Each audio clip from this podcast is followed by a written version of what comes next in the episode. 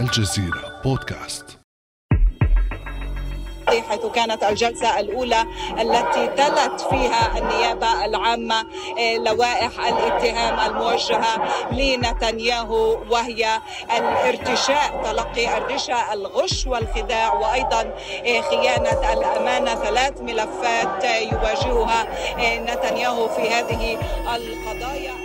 لم يقل القضاء الإسرائيلي بعد كلمته في تهم الفساد الموجهة لزعيم حزب الليكود اليميني المتطرف بنيامين نتنياهو. لكن الرئيس الإسرائيلي رأوفين ريفلين قرر في السادس من إبريل الماضي تكليف بنيامين نتنياهو بتشكيل الحكومة الجديدة. قرار اعتبره الرئيس رأوفين صعبا بالنسبة له سواء على الصعيد المعنوي أو الأخلاقي. إلا أن نتنياهو فشل في تشكيل الحكومة ما دفع الرئيس الإسرائيلي إلى تكليف يائر لابيد خصم نتنياهو السياسي بتشكيل الحكومة الجديدة.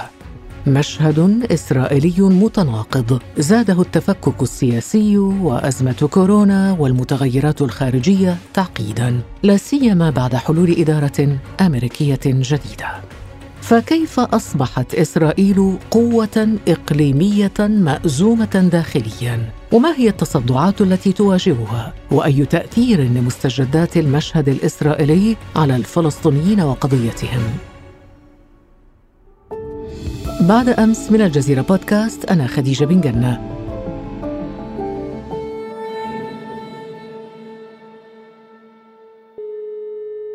ويسعدني أن أستضيف معي في هذه الحلقة الأستاذ أنطوان شلحت مدير وحدة المشهد الإسرائيلي في المركز الفلسطيني للدراسات الإسرائيلية مدار. نرحب بك أستاذ أنطوان أهلا وسهلا بك. أهلا وسهلا بك أستاذة خديجة. أستاذ أنطوان المشهد الإسرائيلي يحمل في طياته الكثير والكثير من التناقضات. لو نحاول بداية تفكيك هذا المشهد والعودة إلى أبرز ما خلص إليه التقرير الاستراتيجي الأخير لمركز مدار. إسرائيل قوه إقليمية مأزومة داخليا والذي شاركت أنت في اعداده أستاذ أنطوان.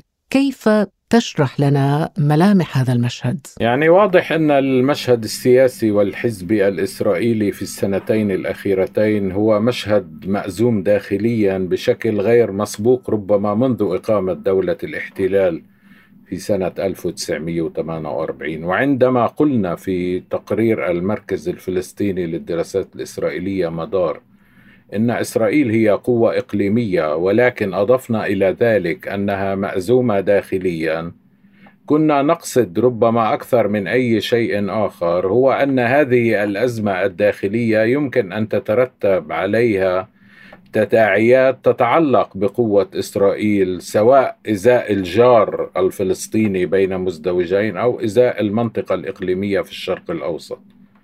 الآن من الواضح أن هذه الأزمة الداخلية تؤثر على قوة إسرائيل. هذه الأزمة ربما عنوانها الرئيس في الوقت الحالي هو الخلاف داخل مختلف أطياف اليمين الإسرائيلي الذي يهيمن على المشهد السياسي والحزبي حيال شخصية الواقف على رأس الحكومة الإسرائيلية وهو بنيامين نتنياهو المتهم بارتكاب مخالفات فساد. وبالتالي فإن هذه الأزمة تخيم بظلالها على إسرائيل منذ سنتين وحتى الآن لا تجد إسرائيل الأفق الذي يشير إلى إمكانية أن تخرج من هذه الأزمة مع كل التداعيات التي يمكن أن تترتب عليها سواء على المستوى الداخلي أو على المستوى الإقليمي أو على المستوى الدولي. إذا الأزمة بالأساس مرتبطة بنتنياهو وقضايا الفساد. أم بإدارة نتنياهو لأزمات هذه المرحلة مثل يعني أزمة كورونا والأزمة الاقتصادية؟ يعني الخلاف صحيح أنه حول شخصية نتنياهو لكن أيضا يطول آه، أداء نتنياهو على المستوى السياسي، يعني أنت أشرت أستاذة خديجة إلى أزمة كورونا، هناك انتقادات يعني حتى إشعار آخر ضد أداء نتنياهو فيما يتعلق بجائحة كورونا، ربما جوهر هذه الانتقادات هو أن نتنياهو ربما لأول مرة في تاريخ دولة الاحتلال يحاول أن يخضع أجندة هذه الدولة لأجندته الشخصية. أجندته الشخصية تتحدد بأنه يحاول أن يهرب إلى الأمام من المحاكمة التي بدأ بالمثول أمامها منذ أشهر قليلة. ولذلك حتى في إطار مكافحته لجائحة كورونا هناك انتقادات حتى من أوساط إسرائيلية ومن أوساط يمينية بأن نتنياهو جيش هذه الأزمة من أجل هذه الأجندة الشخصية ولهث وراء إحضار مثلا تطعيمات ولقاحات ضد الفيروس بحيث أن إسرائيل كانت ربما الدولة الأولى التي تفلح في أن تطعم القسم الأكبر من جمهورها. كل ذلك لأن نتنياهو جيش هذه الأزمة لأجندته الشخصية. هناك طبعا انتقادات على سوء إدارته للسياسة الإسرائيلية الداخلية خصوصا في محور العلاقات المرتبط بالدين والدولة مثلا أو السلطة التشريعية والسلطة القضائية والسلطة التنفيذية. وهذه مسائل في غاية الأهمية وأنا أعتقد أنها ستنعكس على إسرائيل في الفترة القليلة المقبلة. طيب كيف ستنعكس على إسرائيل في المرحلة المقبلة برأيك؟ يعني ستنعكس اولا في أن نتنياهو أجرى الكثير من التحولات في مسار العلاقات الداخلية الإسرائيلية. يعني هناك هجوم مستمر ومتواتر من قبل نتنياهو ومن قبل حزبه الليكود على الجهاز القضائي الإسرائيلي وعلى ما يسمى بأجهزة إنفاذ القانون.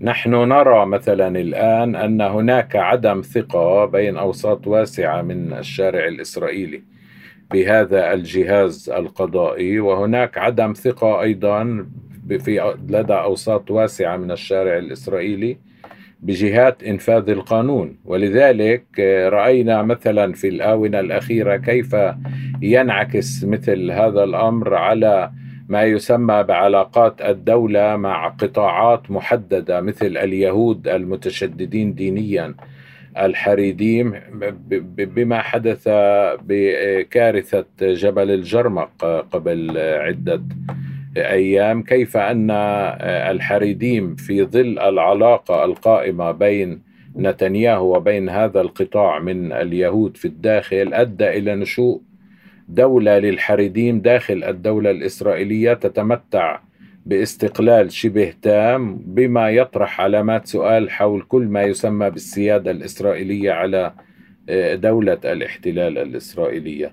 كذلك الأمر بالنسبة للعلاقة مع سلطات إنفاذ القانون. نحن نرى بأن مثلا آه، الشرطة الإسرائيلية عاجزة عن أن تقوم بالكثير من الأمور فيما يتعلق حتى بالعلاقة بين إسرائيل وبين المجتمع الفلسطيني في الداخل والعلاقة بين إسرائيل والمجتمع الفلسطيني بالقدس الشرقية باعتبار أن القدس الشرقية هي مدينة تم ضمها إلى إسرائيل رسميا والمسؤولية الأمنية فيها تقع في يد الشرطة الإسرائيلية. طيب هذا يحيلنا إلى سؤال مهم الآن في ضوء الأحداث التي تشهدها القدس الشرقيه، هل من رابط بين الأمرين؟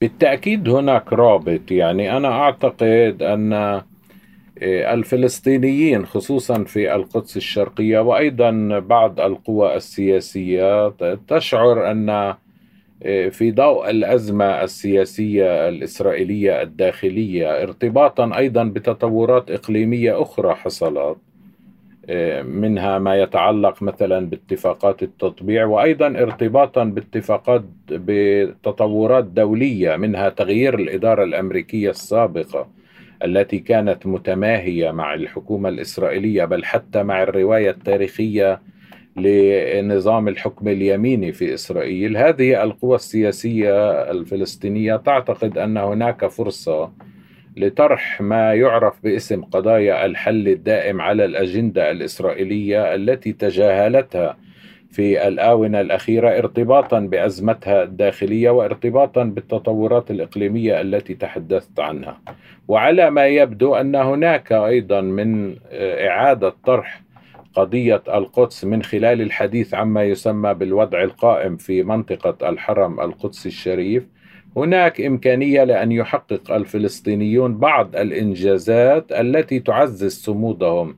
سواء فيما يتعلق بقضية القدس أو بسائر قضايا الحل الدائم تقصد استغلال حالة التأزم الإسرائيلي حاليا من طرف الفلسطينيين؟ يعني أنا أعتقد نعم أنا يعني آه، عذرا أستاذة خديجة لا أريد أن أستعمل كلمة استغلال أنا أعتقد انتهاز فرصة وجود أزمة داخلية أو في استثمار. إسرائيل نعم أو تجييش أو تجيير يعني لنختر ما نشاء من أجل فعلا الدفع قدما بالقضية الفلسطينية ارتباطا بأن هناك أيضا آه، تطورات في العالم يمكن أن تؤدي إلى الدفع قدما بهذه القضية في الأجندة الدولية. هذا يعني أن اتفاقات التطبيع آه، من طرف دول عربية مع دولة مأزومة لم تكن لم تأتي في سياقها الزمني الصحيح.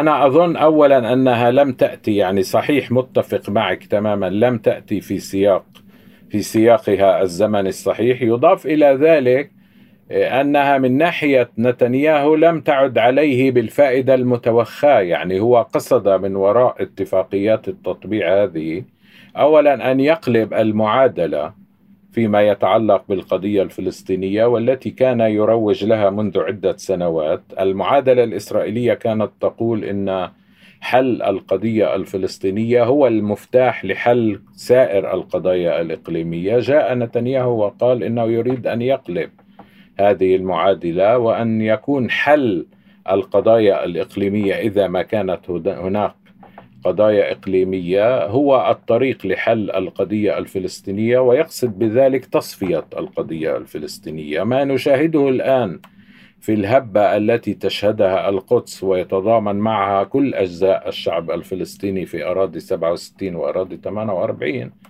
هو طبعا دحض كل هذه المعادلة ويعني إعادة الكرة فعلا إلى الملعب الصحيح. أستاذ أنطوان شرحت طبعا نحن لا نتحدث عن دولة هشة نتحدث عن دولة يعني دولة احتلال يحكمها اليمين المتطرف الأيديولوجي تأثيرات هذه الأزمة الآن على شكل الدولة الإسرائيلية كيف تراها؟ يعني لا شك أن هناك تأثير على شكل الدولة يعني أولا ربما تحدثنا قليلا عن التصدعات الداخلية. التصدعات الداخلية تزداد حدة وتوترا. يعني تحدثنا عن التصدع الديني العلماني. حتى لو, لم يكن ربما في صيغة تؤدي إلى الانفجار. تحدثنا عن التصدع داخل اليمين نفسه بسبب شخصية نتنياهو.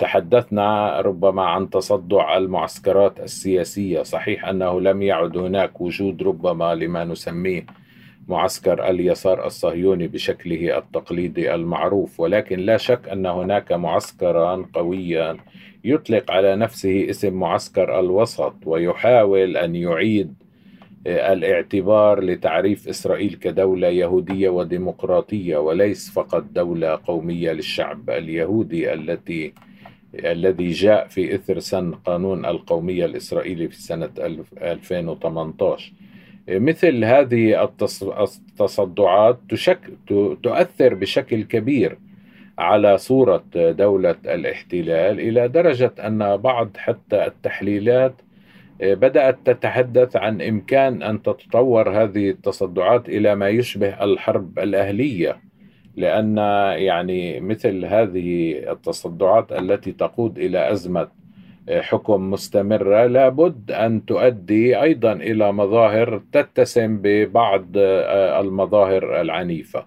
وبالتالي أنا برأيي المتواضع أن استمرار هذه الأزمة وعدم الخروج منها في الأفق المنظور سيبقي آه، تداعيات هذه الأزمة المأساوية بين مزدوجين مفتوحة على أكثر من احتمال في المستقبل المنظور وما هي أكبر هذه الاحتمالات؟ أكبر هذه الاحتمالات فعلا أن أن تحدث صدامات وأن ترتكب أيضا أعمال القتل حتى داخل صفوف المجتمع الإسرائيلي لا تنسي أستاذة خديجة أنه على خلفية اتفاقيات أوسلو مع الفلسطينيين لأول مرة اغتيل رئيس حكومة في دولة الاحتلال ومثل هذا الأمر يعني يعاد التذكير به مرارا وتكرارا وبأنه قد يتكرر مرة أخرى إذا ما استمرت هذه التصدعات وتفاقمت أكثر مما هي متفاقمة في الوقت الحالي. اذا تراها مرشحة للاستمرار مدة أطول. أنا أعتقد أنه في حال استمرار الأزمة الداخلية هي مرشحة للاستمرار ولكن في حال إطاحة نتنياهو ربما تكون وهذا سؤال يبقى مفتوحا على المستقبل الحالة الحالة التي مرت بها دولة الاحتلال الإسرائيلية تحت غطاء هذه الأزمة هي حالة مؤقتة وعابرة تنتقل بعدها إسرائيل إلى الحالة السياسية الدائمة التي كانت سائدة فيها على الأقل منذ سنة 2000 والتي من أهم مؤشراتها هي هيمنة اليمين بسياسته على المشهد السياسي الإسرائيلي.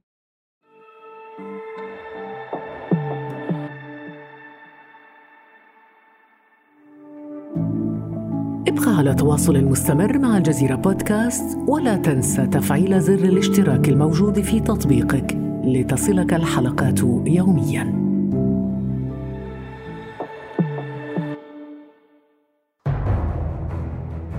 ربما أستاذ أنطوان شرحت هذا التصدع الإسرائيلي الداخلي له أيضا تداعيات خارجية دعنا أولا نستمع إلى ما يقوله حسن نصر الله الأمين العام لحزب الله اللبناني ثم نواصل نقاشنا هذا في كل الأحوال هنا نجد أيضا في كيان العدو هناك تصدعات واضحة. هلا موضوع الفساد موضوع الصراعات الدينية موضوع آه كيف تعاطوا مع الكورونا مشكلة الحريدين مشكلة المتدينين في ليستة طويلة. في النهاية عمر أي مجتمع لا ينتهي بسنة وسنتين. أمراض المجتمع لا تظهر بسرعة. ولكن هذه الأمراض الآن بدأت بعد كل هذه السنين عشرات السنين من قيام هذا الكيان الغاصب والمولود غير الشرعي كل علامات الوهن والضعف والمرض ومؤشرات الأفول بدأت تظهر بشكل واضح.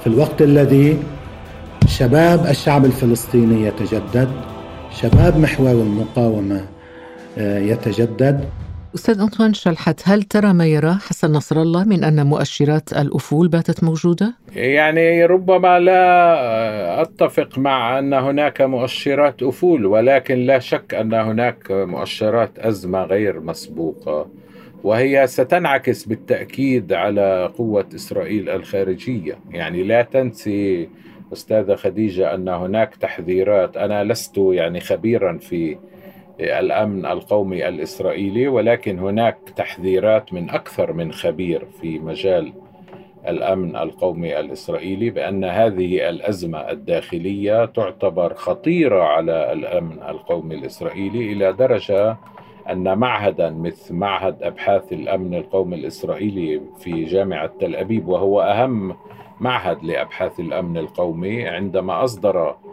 ما يسمى بتقديراته الاستراتيجية لسنة 2020-2021 اعتبر أن خطر الأزمة الداخلية الإسرائيلية على قوة إسرائيل الخارجية لا يقل خطرا عما أسماه بالخطر النووي الإيراني.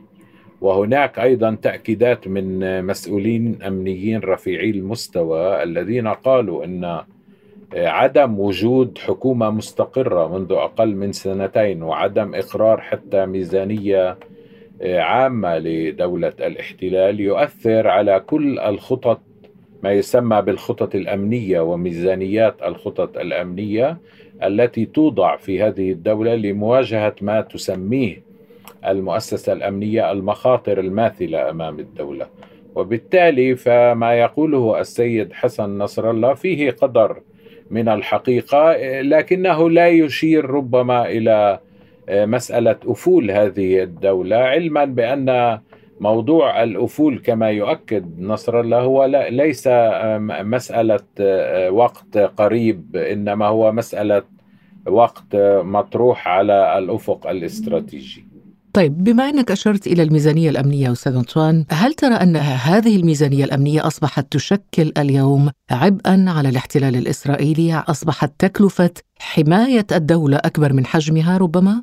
يعني لا شك أن الميزانية الأمنية التي تعتمدها دولة إسرائيل منذ على الأقل بعد سنة 1967 تشكل بمثابة عبء على الاقتصاد الإسرائيلي. مثل هذا العبء طبعا تحاول إسرائيل أن تهرب إلى الأمام منه من خلال المساعدات الخارجية التي تتلقاها سواء من الإدارات الأمريكية المتعاقبة أو من أصحاب رؤوس الأموال اليهود الذين يعتبرون أصحاب رؤوس أموال ذوي شأن في العالم. الواسع. ولذلك هذا ربما لا ينعكس على أداء الاقتصاد الإسرائيلي الذي يقدم أحيانا صورة مفارقة ربما للوضع في الاقتصادات الدولية المتعارف عليها. يعني دولة إسرائيل بسبب من هذه المساعدات الخارجية ربما هي الدولة الوحيدة في العالم التي تخوض حروبا دورية ويبقى اقتصادها يتمتع بنسبة إيجابية من النمو الاقتصادي. ولكن لا شك أن يعني من يتحمل تبعة هذا العبء الأمني الجاثم فوق صدر الدولة هو كما ذكرت اولا الإدارة الأمريكية ثانيا رؤوس الأموال اليهودية وبالتالي ربما هذا يقودنا إلى صورة أن إسرائيل من دون الولايات المتحدة ربما تكون كل شيء آخر سوى إسرائيل بصورتها الحالية التي نعرفها. شكرا جزيلا لك الأستاذ أنطوان شلحت مدير وحدة المشهد الإسرائيلي في المركز الفلسطيني للدراسات الإسرائيلية مدار. شكرا تحياتي أستاذي خديجي. شكرا شكرا لك. كان هذا بعد أمس.